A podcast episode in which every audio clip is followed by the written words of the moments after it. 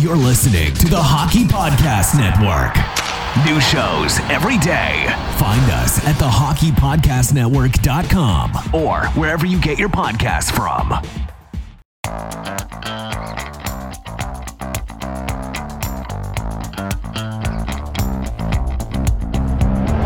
Have you always wanted to hear the hockey stories told from the press box? For your premier source of hockey prospect news from across the AHL, NCAA, Canadian Hockey League, and international leagues, this is your all access pass to the Press Zone, a hockey podcast packed with news, analysis, interviews, and entertainment featured on AHLReport.com. Your hosts, Amy Johnson and Rick Stephens, are experienced, credentialed hockey reporters bringing you stories built from strong connections throughout the hockey community and from inside rinks all across North America. Welcome to the Press Zone. Hey everyone, welcome to this week's episode of the Press Zone Montreal, right here on the AHL Report and Rocket Sports Media. Thanks so much for joining us and being here with us today. Uh, we are a proud affiliate of the Hockey Podcast Network, and we're glad that you're with us to uh, find out some the well the latest news coming out of the Montreal Canadiens organization and the Laval Rocket and we've got a tremendous show for you in store today so you don't want to go anywhere. Uh, I am your host and the lead correspondent here at the AHL Report, Amy Johnson, and I am joined each and every week by our founder and editor in chief, the one and only Rick Stephens. How are you today, sir? Doing very well. How are you? Doing all right. Doing all right. Snow on the way. Hockey weather for uh, Quebec. Uh huh. Yeah. Mm-hmm. Uh, I, the flowers are coming up beautifully in uh, in my garden. So uh, nice. Here in Send some. southeastern Pennsylvania, but although it's been a cold April here in Pennsylvania, um, there's been nights that it's been down near freezing or in the low 40s. It's not. It's been windy as heck and cold. So I'm waiting for it to like be in the 70s, but I'll take what we have over snow. Well, a bit of uh, snow out west as well. And that's where the Canadiens are this week a five game road trip out west to play against the Oilers and uh, three games against Calgary Flames. Started off real well last night. Well, not really, no. but we will get to that in a moment. Uh, mm-hmm. We've got uh, plenty of hockey to talk about. However, uh, this weekend's UFC 261 is sure to be a can't miss event. Every punch, every kick, and every knockout means so much more with a DraftKings lineup on the line. DraftKings, the official daily fantasy partner of UFC, is giving you a shot at huge cash prizes. And for this fight, DraftKings is offering all players a shot at millions of dollars in total prizes. If you haven't tried it yet, Fantasy MMA is easy to play. You just pick six fighters, you stay under the salary cap, and pile up points for advances, takedowns, and more. There's no better way to put your MMA knowledge to the test than to compete for a shot at millions of dollars in total prizes. Plus, don't forget about basketball and hockey, where DraftKings has even more money up for grabs throughout the week. You know, DraftKings is a safe, secure, and reliable um, app, so you can deposit and withdraw your funds at your convenience. Download the DraftKings app now and use promo code THPN to get a shot at millions of dollars in total prizes throughout the week. That's promo code THPN THPN to get a shot at millions of dollars in total prizes only at DraftKings. Eligibility restrictions apply. See DraftKings.com for details.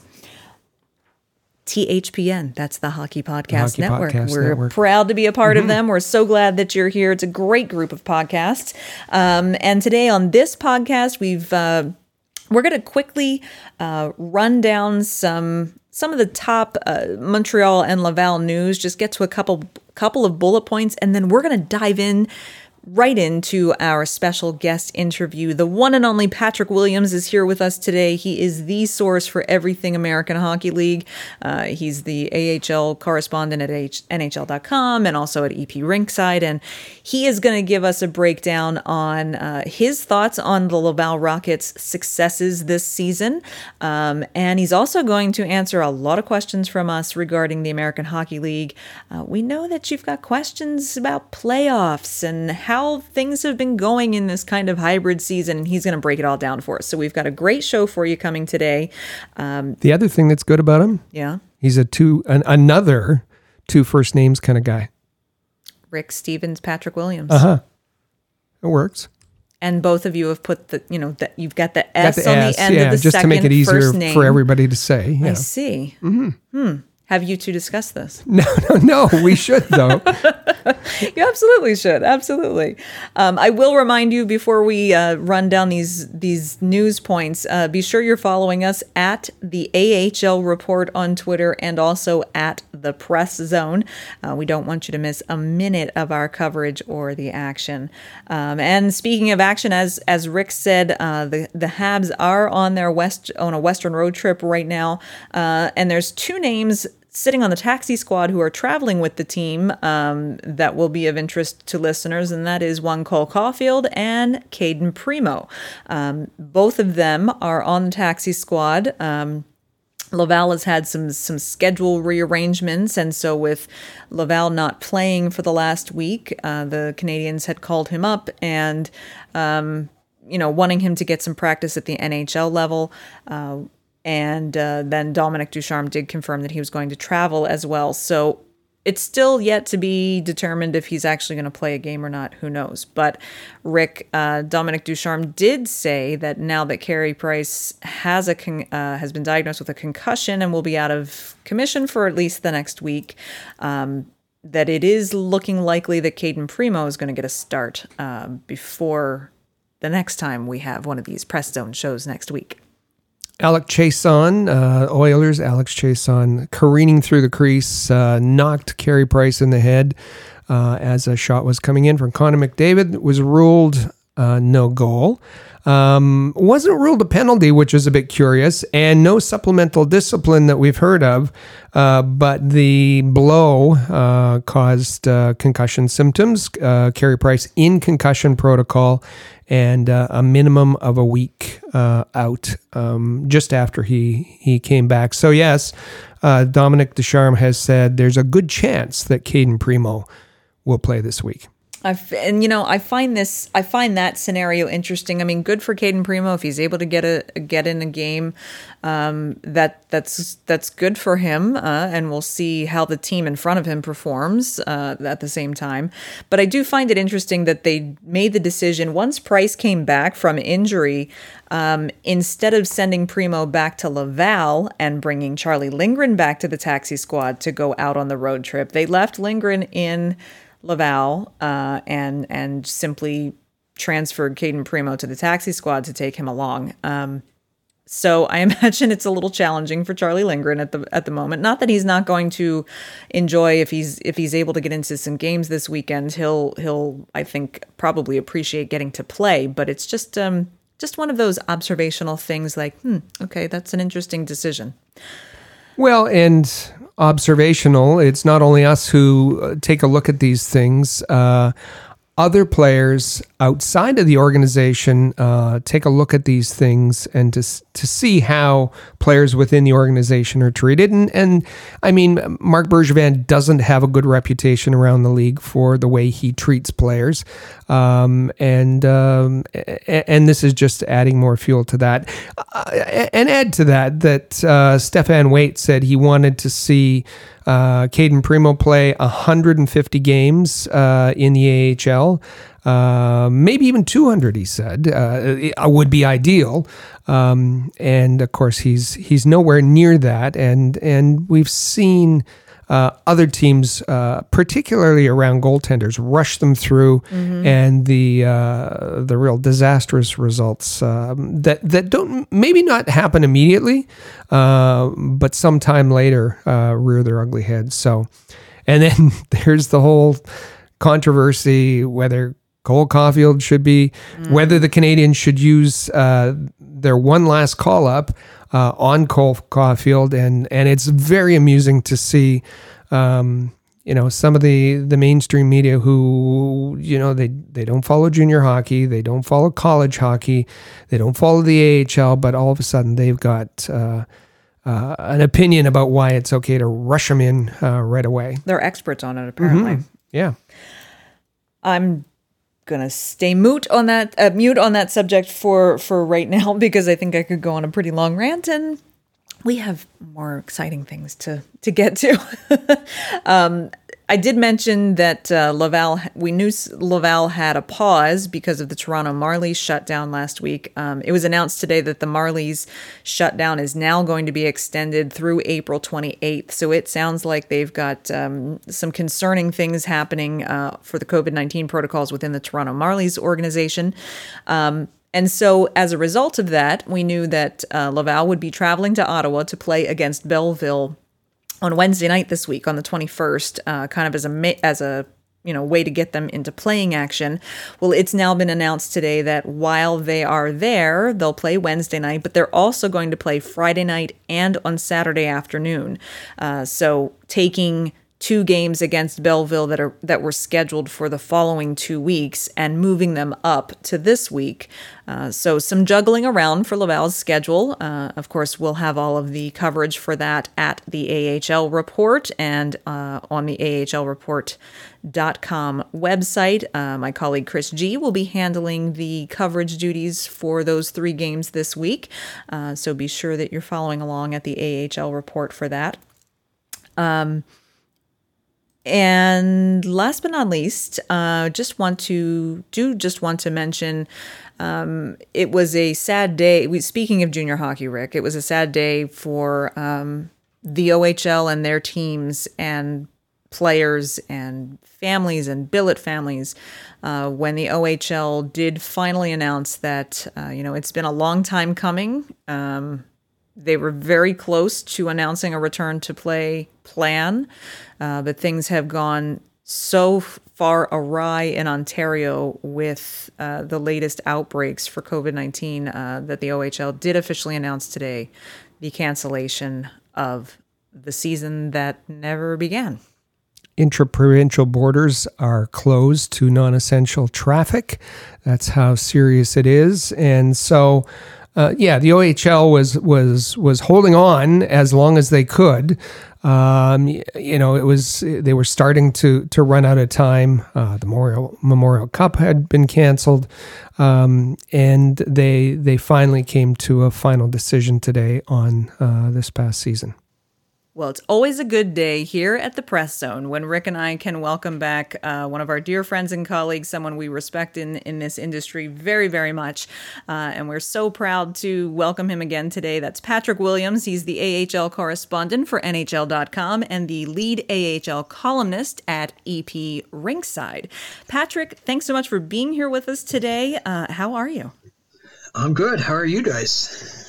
We're doing we're doing great. Um, and we're thrilled to have you back. We are. Well, thank you. We got a lot. To be back. It's it's a lot's happened since I think it was I think it was January the last time that we had you on, mm-hmm. and my goodness, a lot has happened uh, between then and now. So, what we're gonna do today is just start with focusing on the Laval Rocket first, um, okay.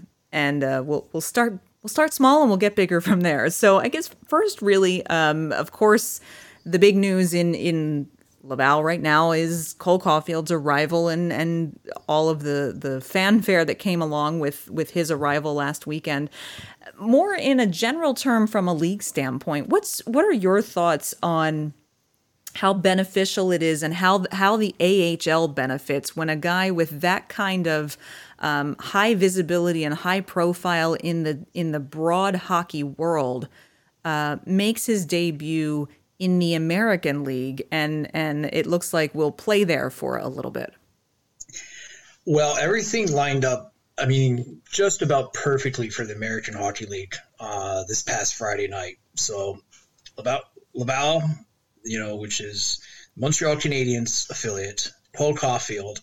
The game is in Toronto, and an hour or so before his pro debut, he's officially named the uh, the winner of the Hobey Baker Award. Um, really, if you're the AHL, you could not have drawn that up better. Mm-hmm. And that's just before the game starts. And then he comes out and he puts on an absolute show. Mm-hmm. Two goals, one assist, game winning goal. Um, the beautiful one timer for his first goal, and then that that rush, uh, you know, and then the rebound for goal number two. The following afternoon, uh, he gets the tip on uh, the third period goal, so he gets another game winner. Um, just about perfect weekend for both him and for the league, uh, for the Laval Rocket. Um, you have a very quotable head coach like Joel Bouchard. Uh, so uh, for the league, it's, it's hugely beneficial. There's been a huge influx lately. Um, first half of the year, it was all the kids from the CHL coming in, the 18 year old first round picks. Seth Jarvis coming in, Jamie Drysdale, uh, Trevor Zegras, uh, players like that.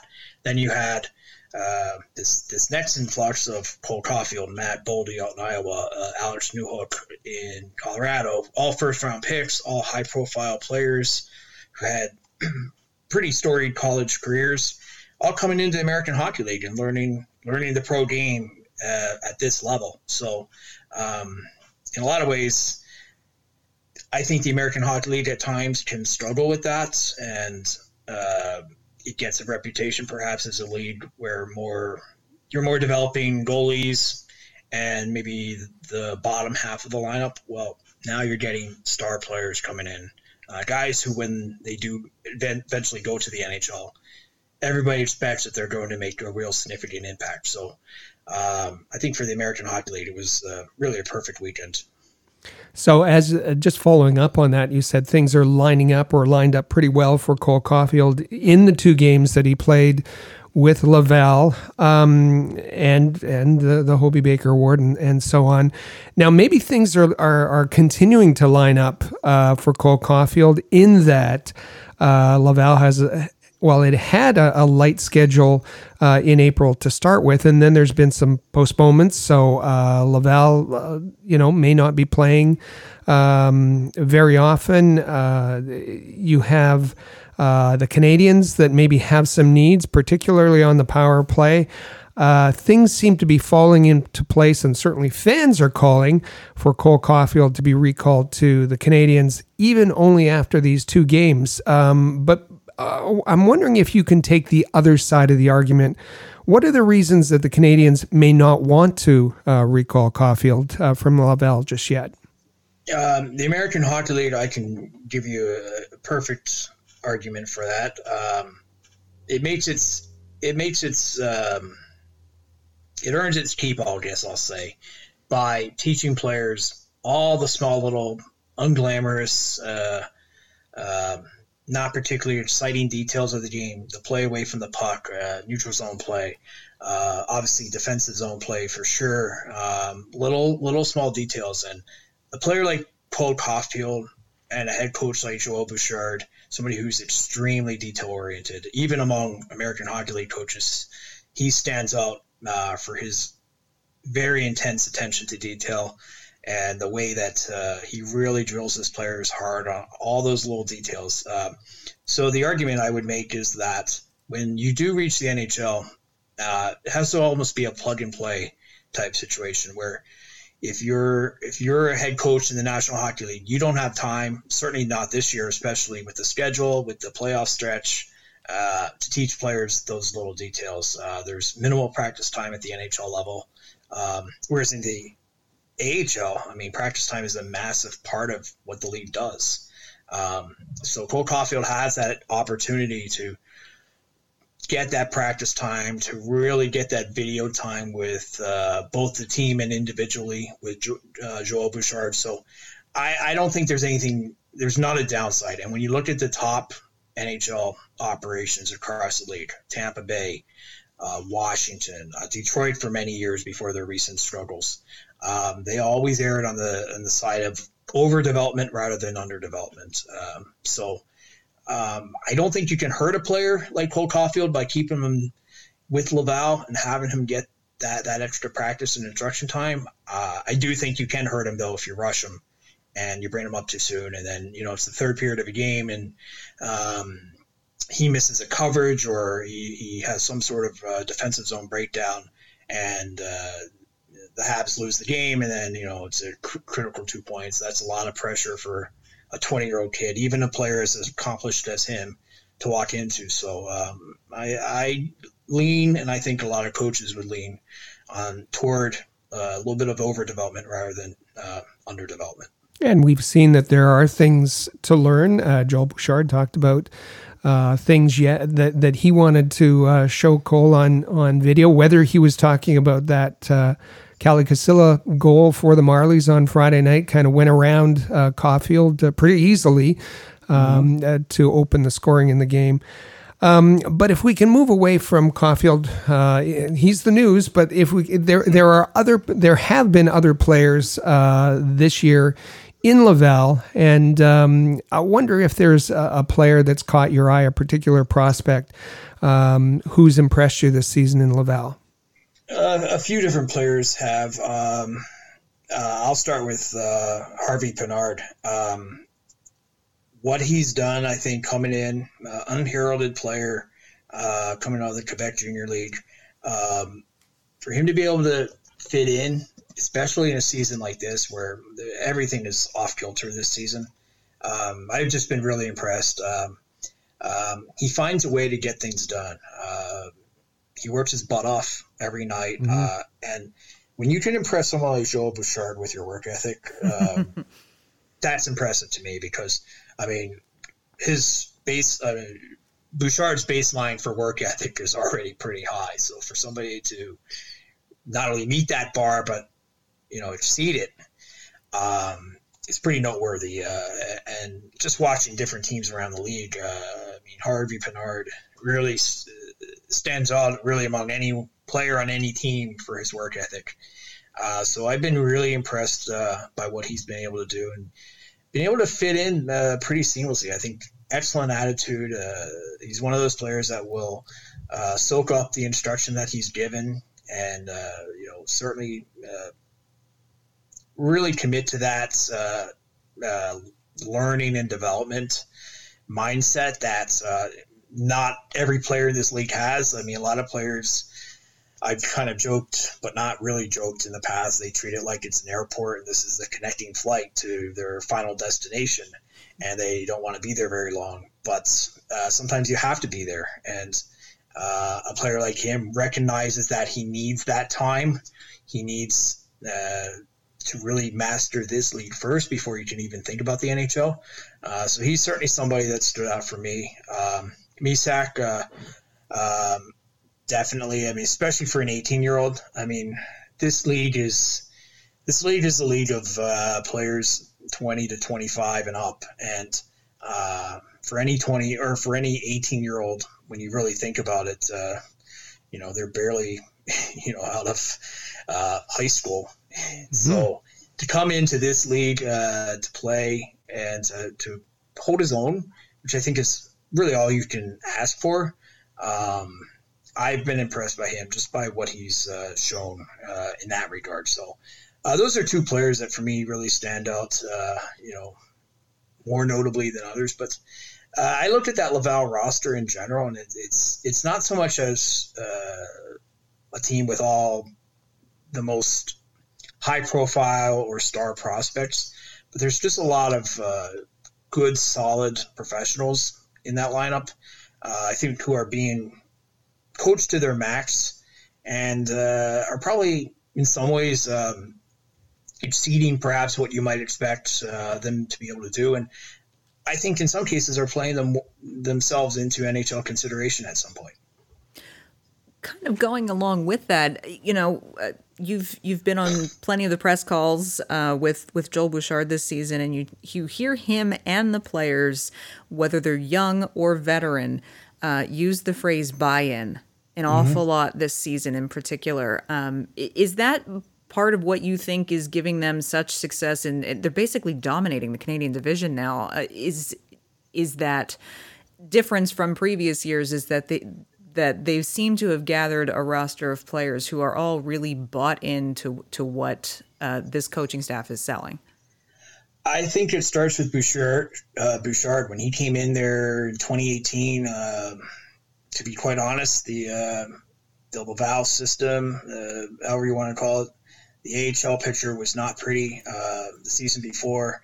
Um, that team, I mean, that team had so many issues in terms of uh, really all areas of the ice, and, and he came in and, and he drives a hard bargain. He's not he's not warm and fuzzy uh, necessarily. he's and that's probably an understatement. But I think he's fair. Um, he's he's intense, but I think his intensity has a purpose, and um, you won't find a more prepared coach in this league than than him. Uh, so I think the players recognize that, and then it also comes down to getting the right people as players as well.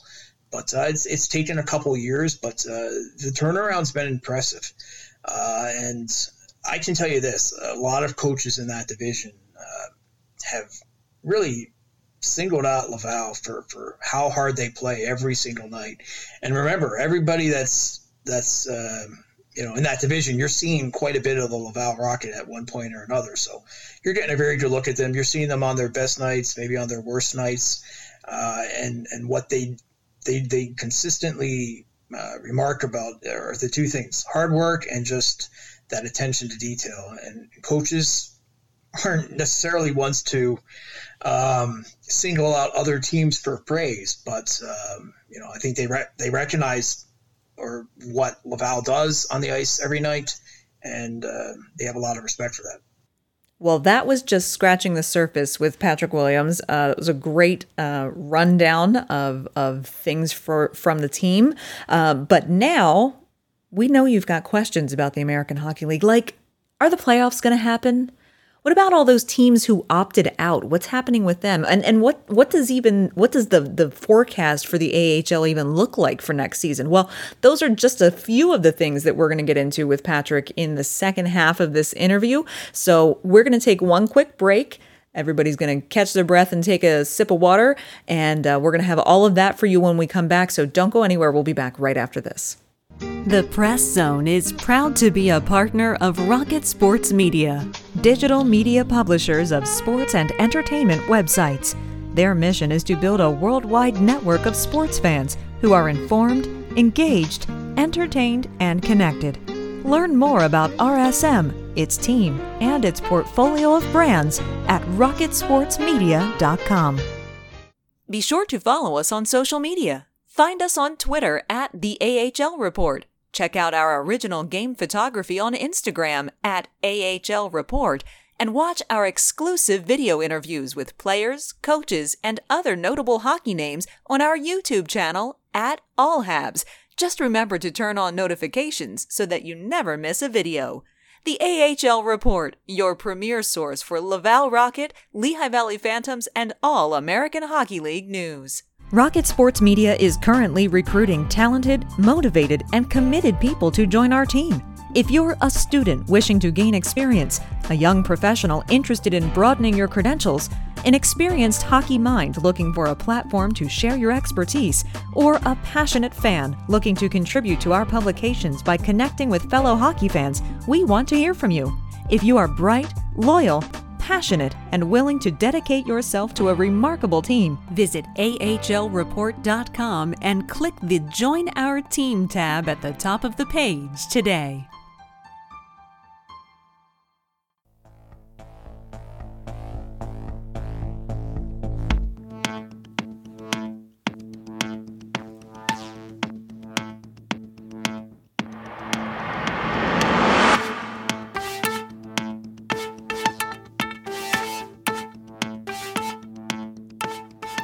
And welcome back to the Press Zone right here on the AHL Report and Rocket Sports Media. We're so glad you're back with us. Uh, that was a fantastic first segment. We've got more coming for you in just a moment.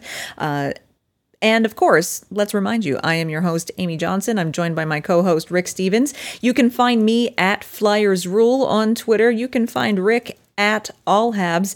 And uh, you can find this podcast at The Press Zone. So be sure you're following us at all of those appropriate social media places. We're talking with Patrick Williams, the AHL correspondent for NHL.com and the lead AHL columnist at EP Rinkside.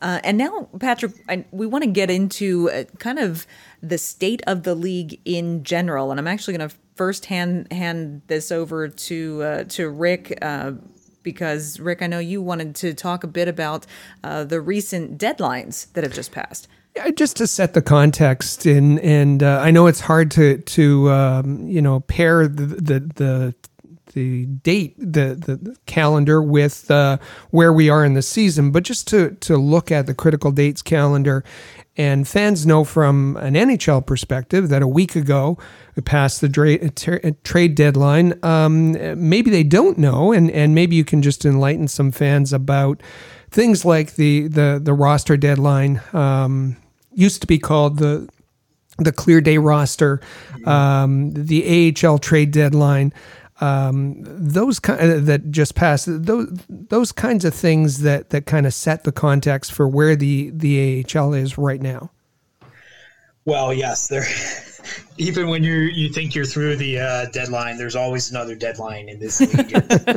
um, the trade deadline in this league is not uh, the end of the line uh, in terms of roster shakeups. Uh, we have the AHL roster deadline, which is this coming Monday, the uh, 9th, 18th, I believe it is, uh, 3 p.m. Eastern. And essentially, what that means is that's uh, AHL teams' last chance to either trade or or loan players uh, to another team.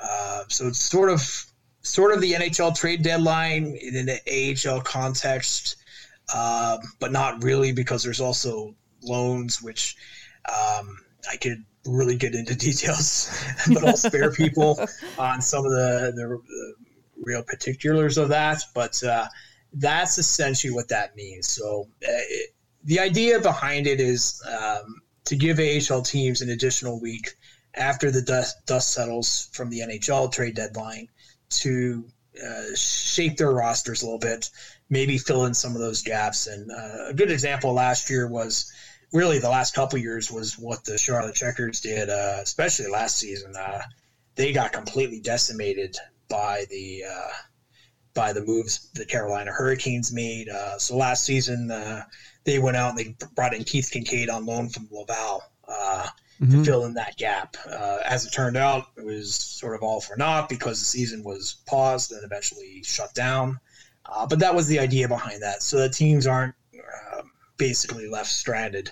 Uh, because we all know uh, the NHL teams are going to do what they need to do, and um, sometimes that can have a very detrimental effect on the American Hockey League roster, and you do need, need to fill in those gaps. Or perhaps um, a player with another team is uh, been bumped out because of, of, a move made at the NHL trade deadline. So it's a chance for, for everybody to uh, kind of reset and um, get all their ducks in order uh, after that NHL trade deadline. So uh, that's that's the gist of it. Uh, now this year, I think it's it's all bets are off.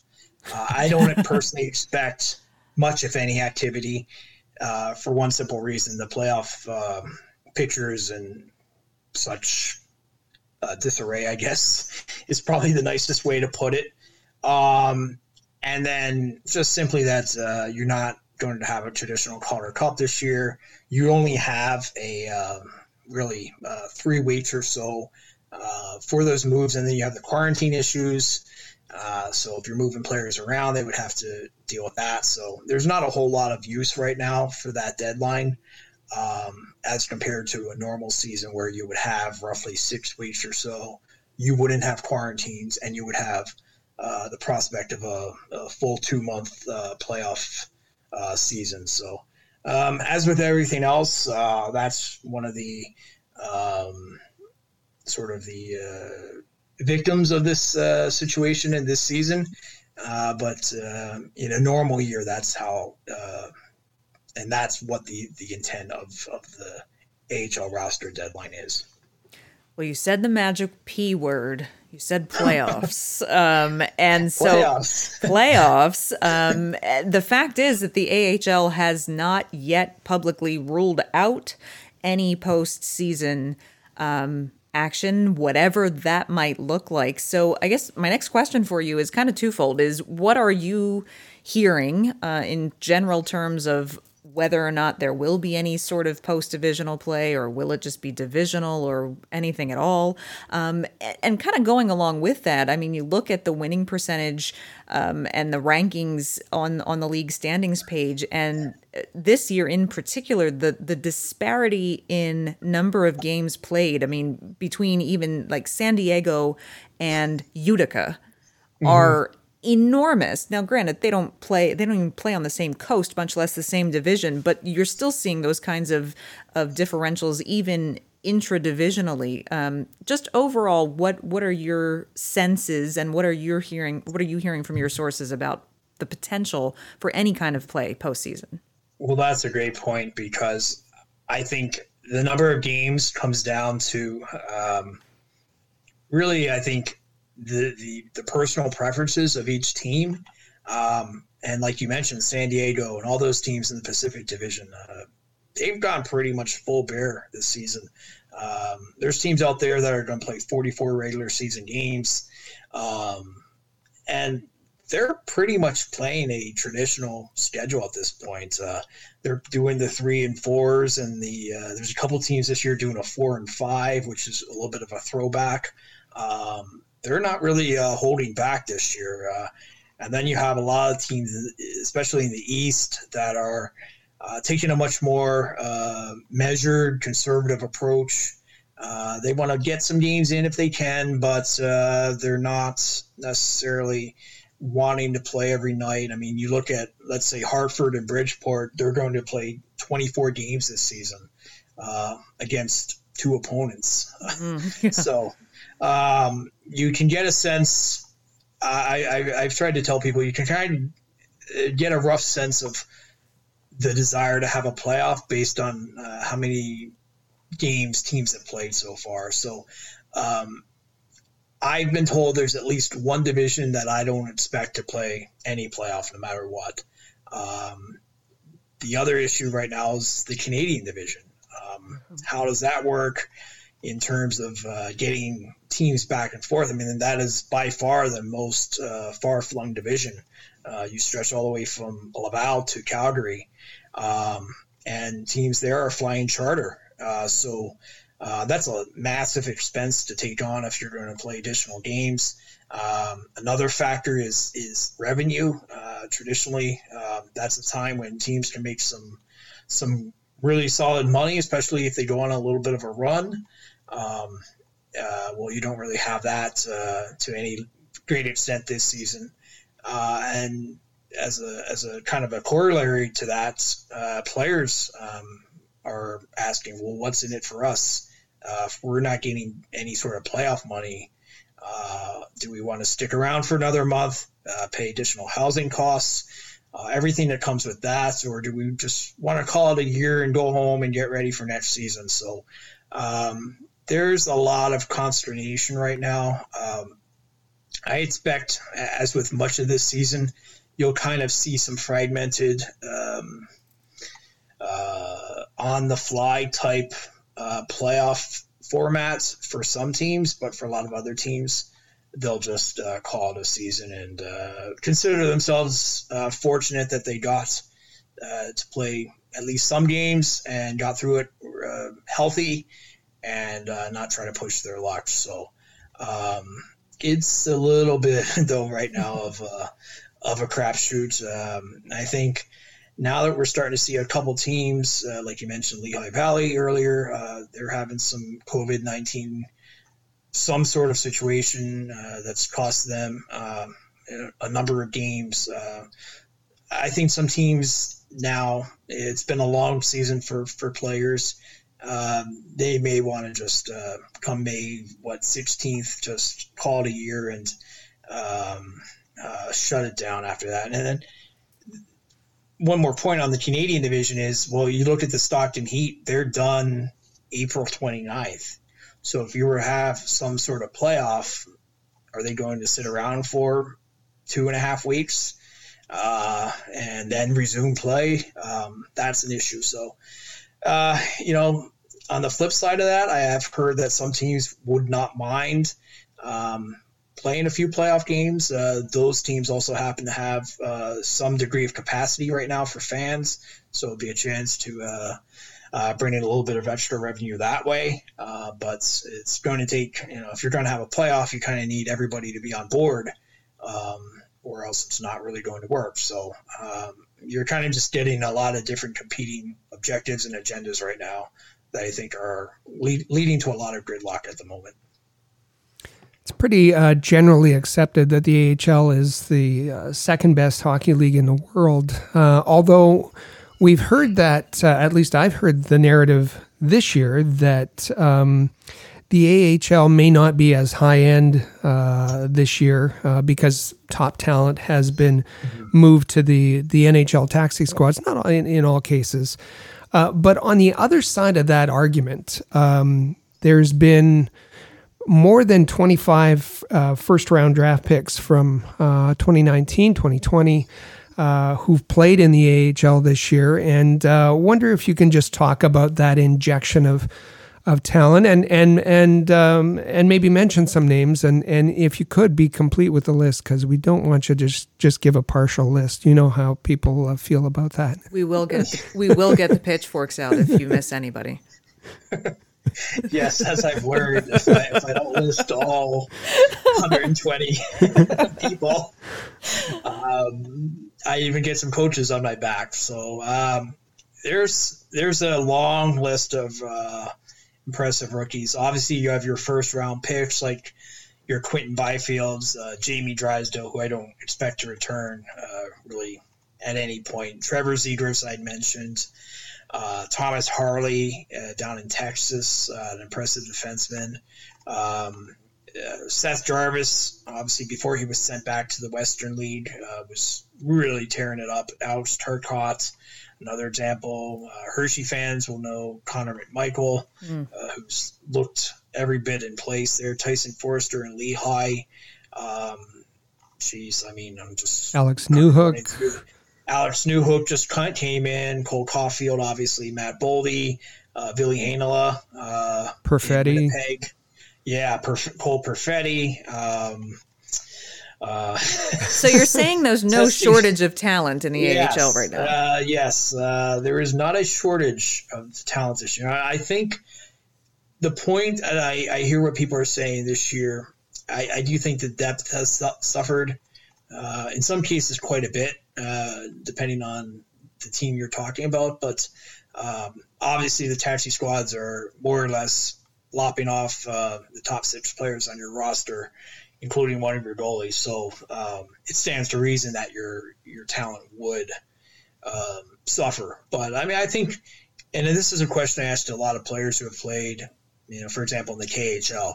Uh, which is generally considered one of the competitors for that second best league title. And um, they said it's razor thin. That's the general consensus that if you played an AHL team against an NHL or a KHL team in a seven game series, probably go all seven games. And I mean, you've seen how well this year, uh, how many longtime AHL names who went to the KHL um, have done very well for themselves. Uh, have not only fit in, but have been dominant. Reid Boucher, for example, Chris Terry went over there handled it quite well. So uh, I think, yeah, I think American Hockey League teams can match up with anybody anywhere outside of the National Hockey League, obviously. And uh, I don't think, um, I don't think that message necessarily is is told enough or is put out there enough.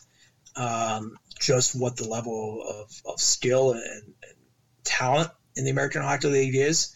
Uh, but it's a formidable league in its own right. And uh, this year, you're seeing like you said, 25 first round picks uh, from the past year or two uh, who are coming in, and and I'll point out not of them, not all of them are, are dominating either. I mean, for every Cole Caufield that comes in, there's um, a fair number of first round picks that definitely have their struggles, uh, especially early on, and, and, don't come in and dominate. I think people expect that uh, first round pick is just going to skate circles around everybody, but that's not the case. I mean, not when you're going up against experienced veteran pros in this league. Uh, so uh, it's a little bit of a little bit of everything this year. I mean, I, I'm I've struggled to really try to define the league and what it is this year because um, it really varies quite a bit from really one division to another and even one team to another in terms of how teams how NHL teams are are utilizing their affiliates this year.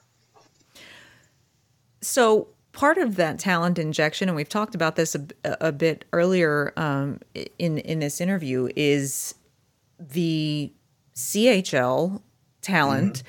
Uh, who, because of COVID 19 circumstances, and, and, the OHL is still uh, has a big question mark on it. Uh, they're they're pushing back on on that uh, even more right now. Um, you've seen a lot of really young talent who I guess you could call them kind of underagers.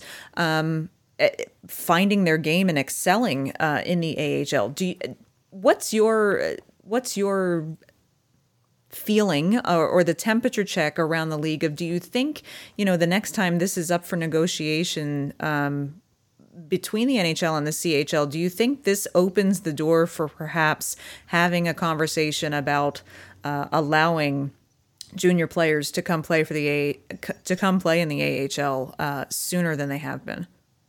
Well, I'll, I'll, borrow a uh, uh, Bouchardism, and I'll say every player has his, his own path to the NHL, and perhaps that path does not go to the NHL, but um, meaning essentially that uh, players need different amount of time, different circumstances, different degrees of patience uh, on that path.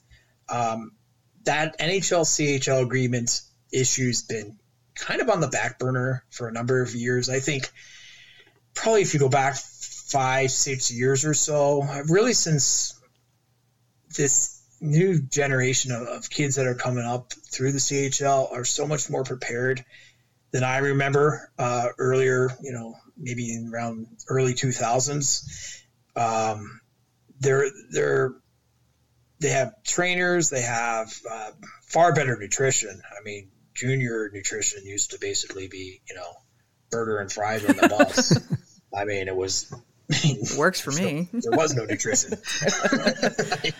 it was it was 18 year old kids just eating junk food, and now it's. I mean, these players are extremely disciplined with all that. Uh, so when they're coming in now at 18 years old, uh, um, there's a lot more of a polished product uh, than there used to be, and, and, I think NHL teams would love it. Uh, you know, given their druthers, because the sooner you know they can get um, quote unquote get their hands on a player and start to mold him and shape him in their in their image and, and it's that much uh, less time that he has to play in junior, develop bad habits, um, spend a year or two kind of skating circles around the competition. Uh, the more they like it, they like to test players, put them up against uh, the 30 year old AHL veteran. Uh, who you know is a shutdown defenseman who's played a couple hundred NHL games and see how he does, rather than having them skate circles around you know 17 year old opponents. So um, obviously, where the issue comes into play is CHL teams uh, do not want that to happen. Well, yeah, and uh, you know, a lot of these first round picks are kind of their uh, they're obviously their their best players, and they're also their uh, high profile players that sell tickets in their respective cities. So uh, there's that factor. Now, I will say this. Um, I don't think, you know, the AHL, as usual, is always kind of finds itself in the middle of a fight. I don't think you'll get much sympathy from AHL owners for the plight of CHL owners for losing their best players. Um, and how many times have we seen in a playoff uh, situation where, oh, it's the, the morning of a game and uh, the, the NHL team decided to call up uh, your starting goalie and your number one center and uh, yeah, sorry about that. Good luck. Um, and it's just the way it is, and everyone accepts that. And uh, so uh, I don't see a lot of sympathy from certain AHL owners uh, on that topic. Uh, so it's one of those things that's going to have to, I think, probably be hashed out. Uh, and there's been different ideas tossed around. One idea I've heard is, well, what if you had one exemption for one NA, for each NHL team? uh, where you could use a first uh, had to be a first round pick and let them play at 18 or 19 with the American Hockey League team. And I think that sounds like a fair compromise. Um, you probably you probably are wasting some players' time sending them back to junior. I mean, Seth Jarvis was leading the league in the American Hockey League in scoring. He was sent back to the Portland Winterhawks, and it's you know you have to ask yourself, what's he really going going to get out of that experience now? And he's obviously he's gone back and he's been a dominant player as you would expect in the Western Hockey League, but he's not getting the opportunity to play with pro caliber players, uh, you know, to, to work, to be challenged, um, and to maybe fall on his face a little bit. I mean, sometimes that's the purpose of the American Hockey League to test players, and uh, sometimes they have to fail uh, in order to eventually get better. And it's like anything else. If you're never challenged or you're never tested, uh, it's going to be hard to really have a lot of improvement and growth, you know, with whatever you're trying to do, whether you're learning to play the piano or you're trying to become a National Hockey League player. So we never like to talk about ourselves, that is uh, the media. But in this case, uh, I just want to ask your opinion of, of the media a- access, uh, which, uh, you know, life has changed during the pandemic. Life has changed for the media. And, and media access by proxy is, is fan access to the teams. Um, and it's been it's been with all the Zoom calls and the, the media availabilities, it's been quite different. Uh, and we've heard some media say, well, um, you know, they've they've complained and said, well, it better go back to the way it used to uh, be. But have there been benefits um, in the way things are are structured now for media and and the kind of access that that media have to to coaches and players and uh, is it your hope that uh, some of those things will continue uh, beyond the pandemic well i think like out of every bad situation um, you can develop uh, better practices you know necessity the mother of invention you know for lack you know of mm-hmm. a better way to put it um, and that's what exactly what we've seen with those with those access calls on Zoom. And mm-hmm. um, I don't think there's a replacement for being at the rink for for kind of getting that up close access, um, getting that uh, relationship building uh, right. that you need in order to, um, I think, do the job as effectively as possible. That being said, um, I think there's a lot of value, especially uh, when you look at teams that uh, do, do it for road games. Um, yeah. To be able to get your players, get your coaches uh, out there more, get them more exposed to the fans. I think also get them more training with the media uh, for eventual NHL work. Um, is a great thing. So I, I would personally like to see a hybrid uh, going forward, where ideally you have um, your traditional in-person access, post-game, pre-game, whatever the case may be, uh, but you you mix that in with at least perhaps a, uh, a weekly Zoom session. And I think especially um, down in the states, that's a big thing where um, local television, newspapers they're they're pulled so thin now, um, and they don't have the time to come out necessarily very often.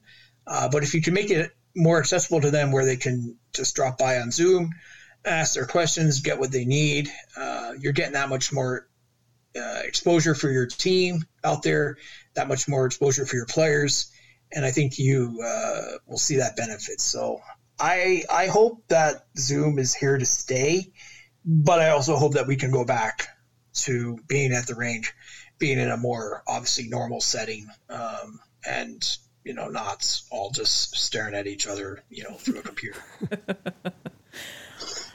yeah, it's it that's my take. I no, I and I think your your your use of the word hybrid is perfect. I th- I think that is that would be the ideal situation is if there's if there can be a happy medium that that combines the two of those things somehow um, i think it just benefits i think it benefits everyone involved um, absolutely and i'll just add just in my case i mean on a given night i can talk to joel bouchard in laval and uh, you know then talk to uh, kevin dineen in san diego all on the same night and I don't care how much you travel, you're not going to be able to do that all in the same night. That's right. um, so uh, I probably admittedly have a little bit of a uh, vested interest in this, but uh, but in general, I, I mean, I talking to some different PR uh, people across the league. Uh, their sense is that so this has been uh, a good way to reach out more to that casual media that doesn't necessarily want to cover the team on a day to day basis, but certainly would at least like to put the word out and uh, we've seen that similarly with, with a lot of these teams signing local television deals. Uh, Syracuse has done that. Uh, uh San Diego has done that. Uh, probably about, I want to say about 10 or 11 teams now have come up with some semblance of a uh, local TV package. And, and that's still huge. I mean, that's getting your product out to the casual fan, maybe not to a fan at all, but just somebody that's a little bit curious about your product and is willing to see it on television first. I mean, the AHL is going to need a big year next year. Uh, you're you're coming back off a pandemic. Uh, people have not been in the rinks for 18 or 19 months. That's a long time for people to go. It's uh, very easy to be forgotten. And um, if you're not out there, then you're forgotten. I mean, uh, there's so much competition now uh, for the entertainment dollar. Uh, just talking to different, you know, people, you know, the, on the business side around the league. I mean, that's the big concern is basically trying to re- reintroduce themselves to the casual fan out there because casual fan um, is kind of what can take a team from an iffy proposition where they rely on the, their season ticket holders and make them into a strong franchise. Uh, that's why your Charlottes of the league succeed.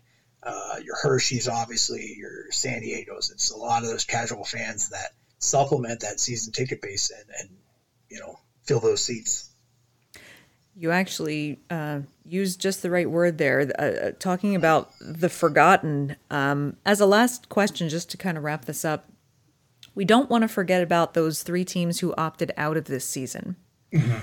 Um, and and of course, fans will will recall there are three: the Milwaukee Admirals, the Springfield uh, Thunderbirds, and the Charlotte Checkers. All three of those franchises are not playing this year.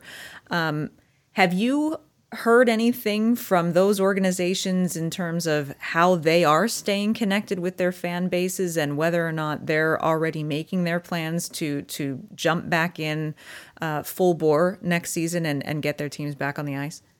Yeah, I, uh, I spoke with Tera Black, uh, the COO of the Charlotte Checkers, uh, one of the most respected people in the league. Um, and she's won Executive of the Year award in, in this league. Uh, so somebody that really knows this business inside out, and uh, that's been one of their most concerted efforts uh, throughout all this is to stay connected, to not disappear, to not fall off uh, the radar for a lot of people. So, for Charlotte example, they had that April Fool's um, promotion uh, a couple weeks back, where they unveiled the the uh, I guess artificial logo. Um, I think they fooled some people, and uh, it's those little things. And um, the, the challenge with that is is uh, a team like Charlotte, for example, they had 25 front office people. Now they're down to around eight. Uh, wow. So uh, there's far fewer people around to do that job. Uh, to, to not only keep the lights on, but to, to keep the team out there. And um, and right now they're planning they're uh, planning on a range of possibilities. You know, everything from next season being 100% capacity to 50%, somewhere in between. Um, and obviously, the, the economic projections for that are, are vastly different. So, um, the, the, challenge now, I think, for teams like a Charlotte or Springfield or Milwaukee is, um, and really any team for that matter, is um, when you really decide to push forward with your promotion for next season – you have to be as confident as you possibly can that it's going to happen, that you're not going to make a hiring push, you're not going to make a promotional push, uh, buy advertising, uh, all, all the costs that go with that, and then have to shut it down maybe at some point in the summer or next fall. So, like, that's the balancing act right now for these teams where, you know, are we feeling more confident that things have turned a corner? Well, maybe. Um, and obviously, that's not the case for the Canadian clubs right now. That's a whole different can of worms at the moment. Uh, but um, in the States, uh, there is a sense of more optimism, it seems like, uh, for a quote unquote normal 21 22 season. But the question becomes well, when do we really go full bore and uh, make that real promotional push? Because uh, in a lot of ways, uh, the summer months are the busiest time of the year for teams, uh, you know, from the front office standpoint. And they have to make, um, you know, as Tera Black told me, uh, we, especially now, we watch where every single dollar goes. We do not waste anything. And if we're going to, you know, spend that money on a, on a big advertising campaign, we want to make sure that we don't have to pull it back in a mm-hmm. month or mm-hmm. two. So it's a real challenge right now. There's no playbook to deal with uh, for, for such a situation like this. And so, you know, even some of your, your best franchises, your most experienced people like Tera Black are really feeling that challenge of, of trying to feel their way through this situation. Um, to be willing to take chances, but to not uh, take unnecessary chances. Well, Patrick Williams, uh, lead AHL columnist at EP Rinkside and the AHL correspondent for NHL.com. We can't thank you enough for going on such a deep dive with us today. All things American Hockey League. Uh, you're you're a wealth of information, and we certainly appreciate each and every time you make time to to make an appearance here with Rick and I on the Press Zone. Well, absolutely. It was completely my pleasure. Uh, you can find Patrick on Twitter at P Williams AHL. Uh, you can also hear him on his podcast at Around the A Pod. Uh, so be sure to check him out there. And uh, once again, Patrick, thanks so much for joining us. Rick and I had a had a great time uh, with this conversation. Well, thank you. Well, Rick, I have to say, it is always a delight when Patrick Williams joins us on the show. He is a wealth of information. We could have probably talked for another for hours. two hours. Uh, there's just so many questions uh, and so many things happening around the league. Uh, we were just able to to kind of dip a toe in today, but really some great information there. We'll have him back. That was uh, that was a great interview. Absolutely. Um, and we are going to, uh, you know, keep on everything happening in the AHL. You know, we're gonna there's there's some really controversial kind of breaking news that's that's kind of busting wide open this week. Uh, it's a developing story. We're gonna see how things transpire throughout the week and, and probably talk about it a little more in depth next week. But it seems to have been suddenly announced to the uh, Binghamton Devils that uh, New Jersey will not be continuing their affiliation with them. Uh, there are rumors circulating that it looks like possibly um, the Utica Comets president, Robert Esche, uh, has filed a trademark uh, application for the Utica Devils.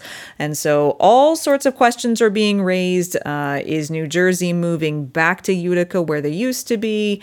Is Are the Comets moving closer to Vancouver? Um, and what's going to happen to hockey in Binghamton? Lots of questions. It's a very, very fresh kind of raw thing that's coming out uh, very unexpectedly. Uh, so we're going to be sure to look into that and and we'll have uh, lots of information for you hopefully about that next week. But rick uh, this was a tremendous show. Um, it's one that folks will want to uh, be sure to share with their friends, of course. Um, but if uh, people are listening and they haven't subscribed, they don't want to miss all of these great interviews, what's the best way for them to be sure that they never miss an episode of the Press Zone? Is to subscribe uh, in the podcast uh, app of your choice. We're on all the uh, podcast apps. Make sure you subscribe. Um, and if you want to catch up on the the back, uh, you know, episodes you may have missed.